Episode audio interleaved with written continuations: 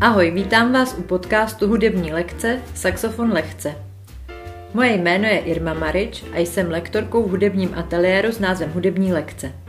Ateliér založila saxofonistka a klarinetistka Lucka Dytrichová, se kterou bychom vám rádi skrze tento podcast představili saxofon našima očima a očima našich hostů. Poslouchat nás můžete na Spotify a dalších oblíbených platformách. Příjemný poslech.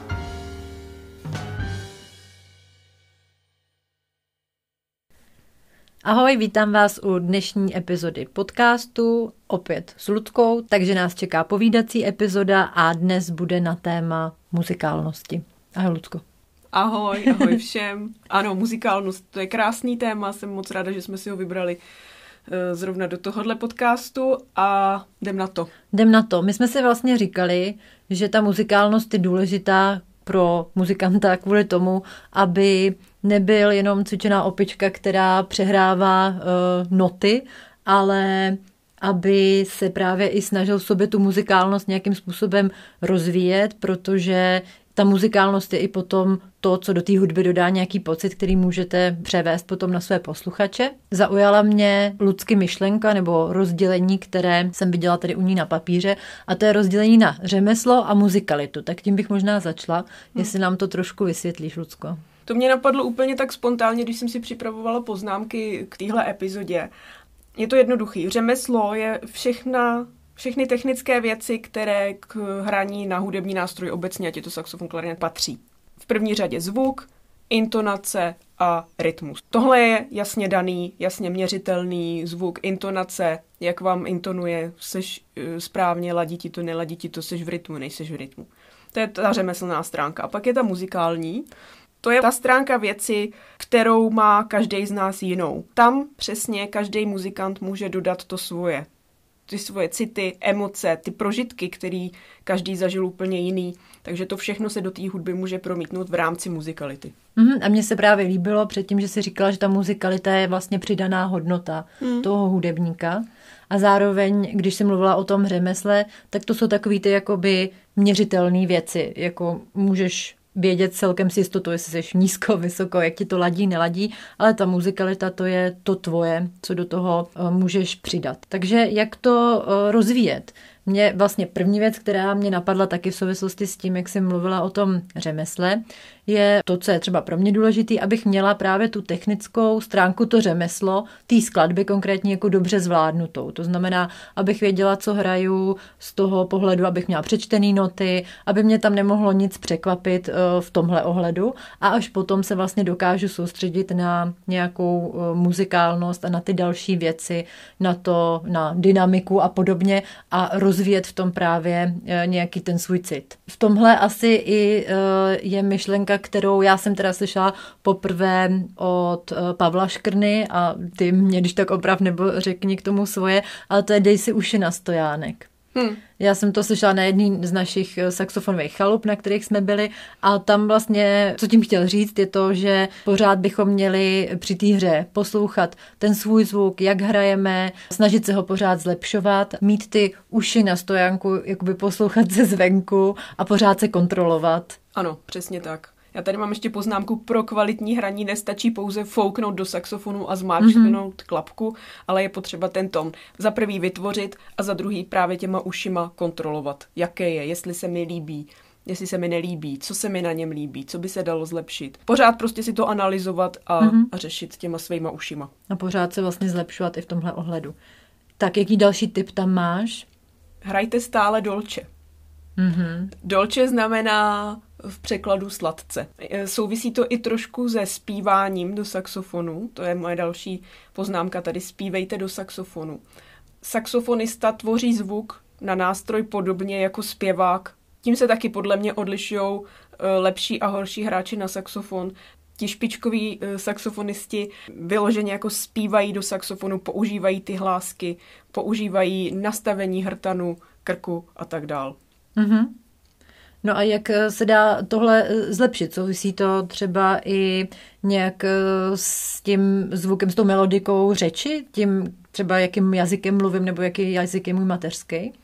Určitě si myslím, že jo, protože souvisí to s fonetikou. Mm-hmm. Každý národ má trošku jiný odlišnosti v tvoření hlásek, například francouzi, holanděni, mm-hmm. tak jako chrochtaj třeba Jasně. francouzi zase mají to svoje R, eh, tvoří to jinak než my, takže určitě se dá i podle zvuku poznat, co je to za hráče, odkud pochází. Mm-hmm.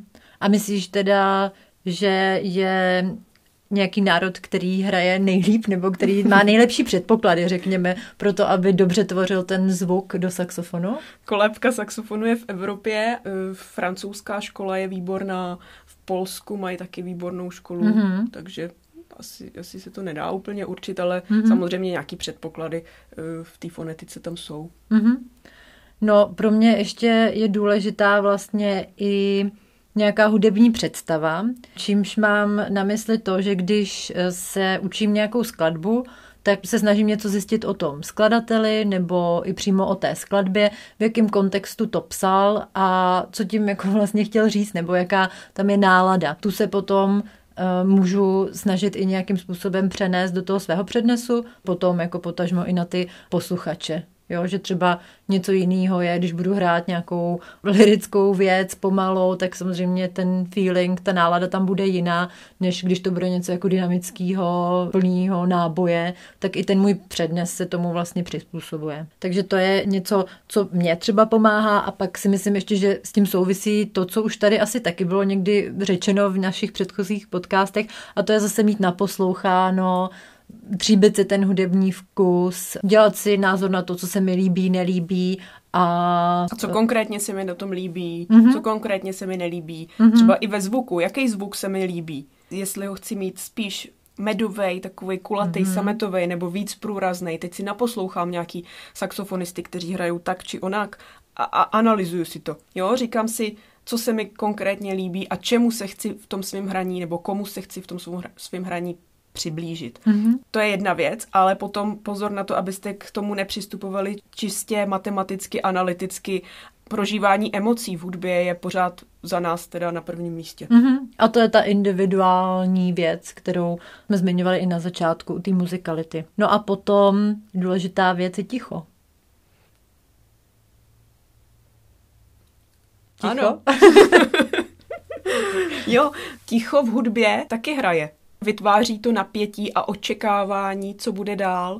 Já taky svým studentům říkám, že jedna věc je ticho ze strany posluchače, který je napnutý, očekává, a druhý, druhá věc je ticho ze strany hráče, protože pro hráče ticho a pauza, pomlka, znamená přípravu na to, co přijde dál. Hráč musí být pořád napřed v těch myšlenkách. Mm-hmm. Mm-hmm. Jo, mně se hrozně líbilo, když se říká, že to ticho vytváří jako to napětí a očekávání toho, co přijde, s čímž souvisí vlastně jeden z dalších typů, že na každou notu je čas, že každá ta nota má to své místo v dané skladbě a z nějakého důvodu tam je. Počkat si na to a vlastně zahrát to tak, aby ten přednes jako celek dával potom nějak smysl. Ano, určitě. E, pak tady mám pár technických věcí, jako nadechovat se v tempu, ve kterém budete následně mm-hmm. hrát. I ten nádech implementovat do té skladby a do toho prožívání hudby. Hmm, a to mi přijde třeba i dobrý, když se hraje v nějakém souboru kvartetu třeba, tak to mi dost pomáhá, když ten, kdo ukazuje, tak se vlastně nadechne už v tom tempu, že už ano. tím nádechem jako udá tempo těm ostatním a to je hodně důležitý. Jo, že tam není mnohdy potřeba ani odpočítávat mm-hmm. doby, ale fakt se stačí jenom nadechnout a ty ostatní už to pochopí, protože Přesně. vlastně vnímají tu skladbu jako jeden člověk a ne jako čtyři hráči na saxofon. Mm-hmm. No a co, když udělám nějakou chybu během svého přednesu? E, za mě je nejlepší e, dělat jakože nic a udělat si z toho umělecký záměr.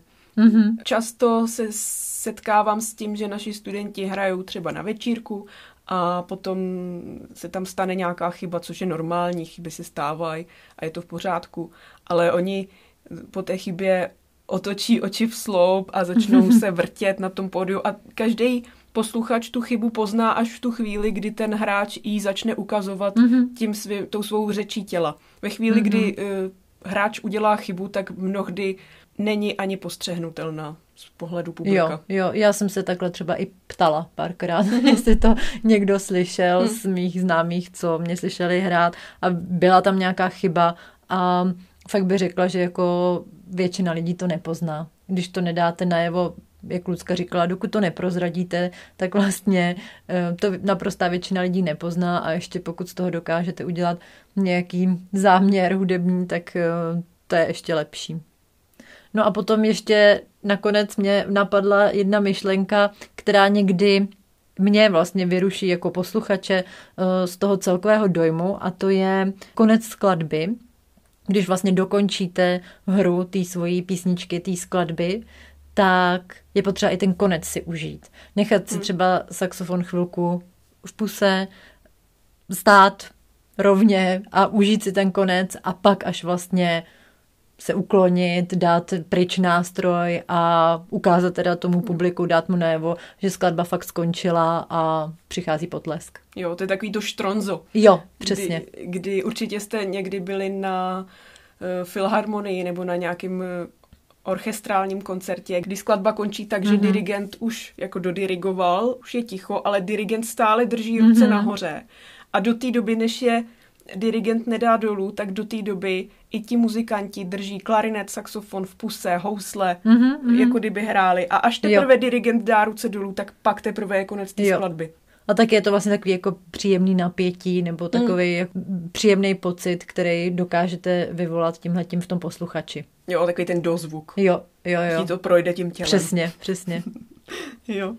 No tak dobrý. Tak dobrý, tak doufáme, že vám naše typy pomohly. Jako vždy nám klidně dejte vědět, eh, pokud vás napadne ještě něco dalšího k muzikálnosti a budeme se těšit příště. Ahoj. Ahoj.